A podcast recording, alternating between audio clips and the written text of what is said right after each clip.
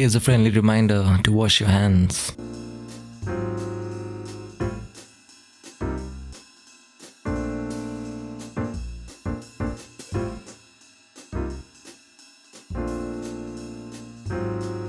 Done?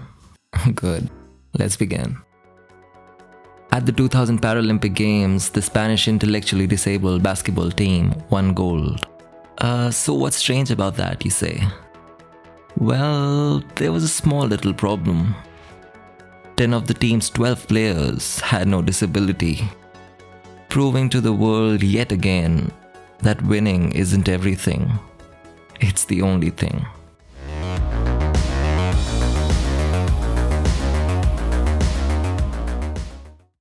Yeah, winning.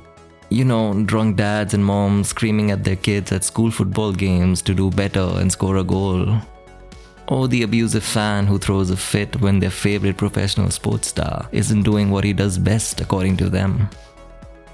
But I get it, it's only the winners who are remembered. I mean, in ancient Rome, while the winning gladiators basked in glory, the losers were killed.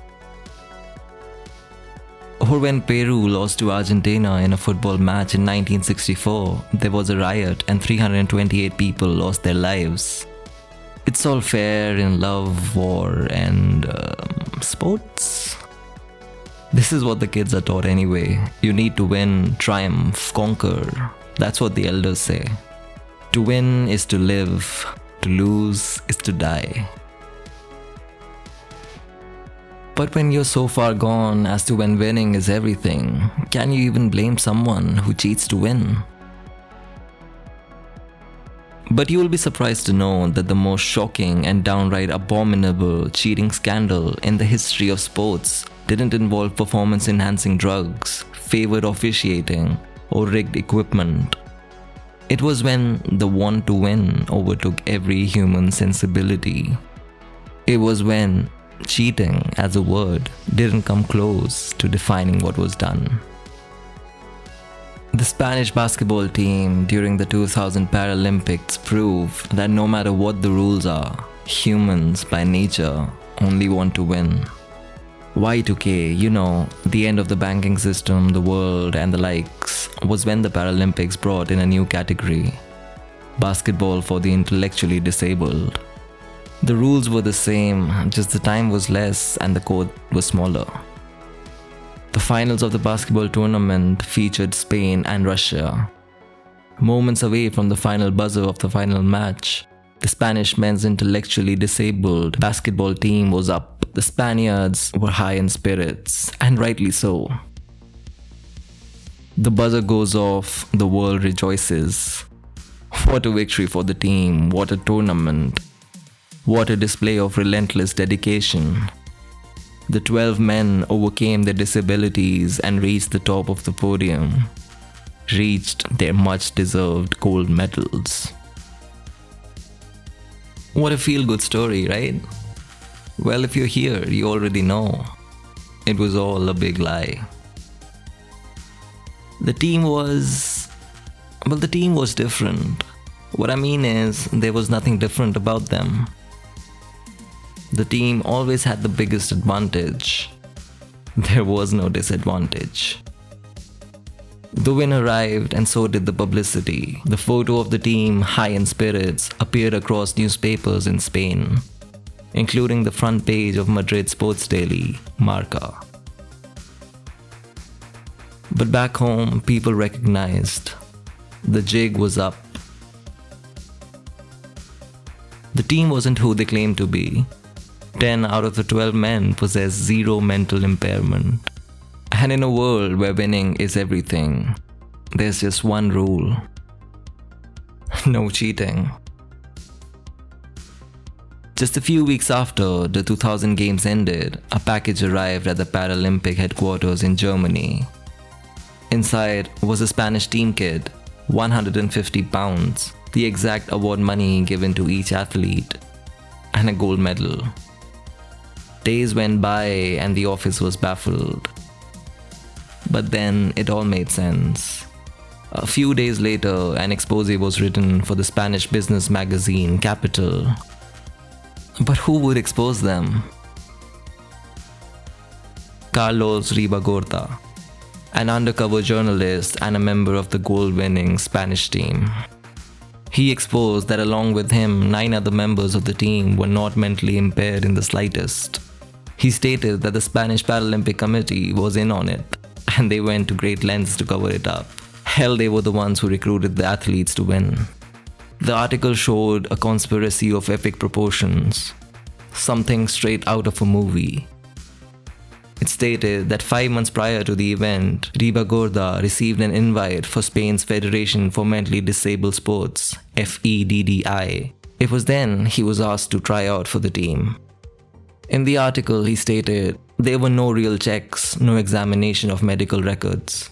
I just went along, told them that I suffered from being mentally handicapped. The only test that he underwent was for blood pressure.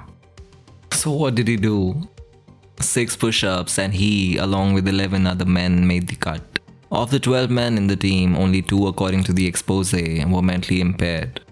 But who were these people? Why did they receive the invite?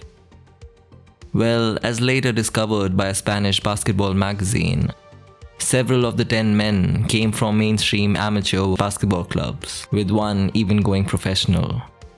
And our main man was only lurking for two years because he smelled something fishy and wanted the big scoop. And man, did he get it. But why? Why did the FEDDI want to win? So badly. You all know it, so let's say it together. Alright? One, two, three. Money and power. Yes, that's what everyone lives for, isn't it? See, the president of the FEDDI was a man named Fernando Martin Vicente. And according to later trials, he was found guilty of approaching and recruiting athletes to be on the team. At the time, Vicente was a very powerful man. He was a former Madrid city councillor. He was a member of the International Paralympic Committee and the vice president of Spain's Paralympic Committee. In 1975, he founded the National Association of Special Sports and received government financial support every year. Now I know what you all must be thinking. All he did was work for the disabled. Vicente, we like you. It's fine that you cheated, you might have been looking for endorsements or funds from the government. But you want to help the disabled, and that's what matters. Um, sorry to be the one who bursts your bubble, but the man was accused of using the government fund in the 90s to fuel his lavish lifestyle. You know, the necessities a yacht, eight cars, a Porsche, five houses, and half a dozen pieces of land. Yep, nice guy. But what about the other players? Why would they fake being mentally impaired? To that, Ribagorda answered that most people saw it as a free trip to Australia and who wouldn't want to go down under? Oh, yeah, and also, the winning team of the tournament got to split approximately $200,000. But the real reason, once again, I would request you to say it with me winning. Winning over everything. So, what happened after? Vicente resigned a few months later and was found guilty 13 years later. The Spanish players were cleared of all charges. Upon further investigation, some of the Russian team members who Spain faced in the finals were also found to have no mental impairments, and some swimmers and some tennis players from other countries and Spain. But the greatest adverse aftermath that I think occurred was the inability and failure to test mental impairment.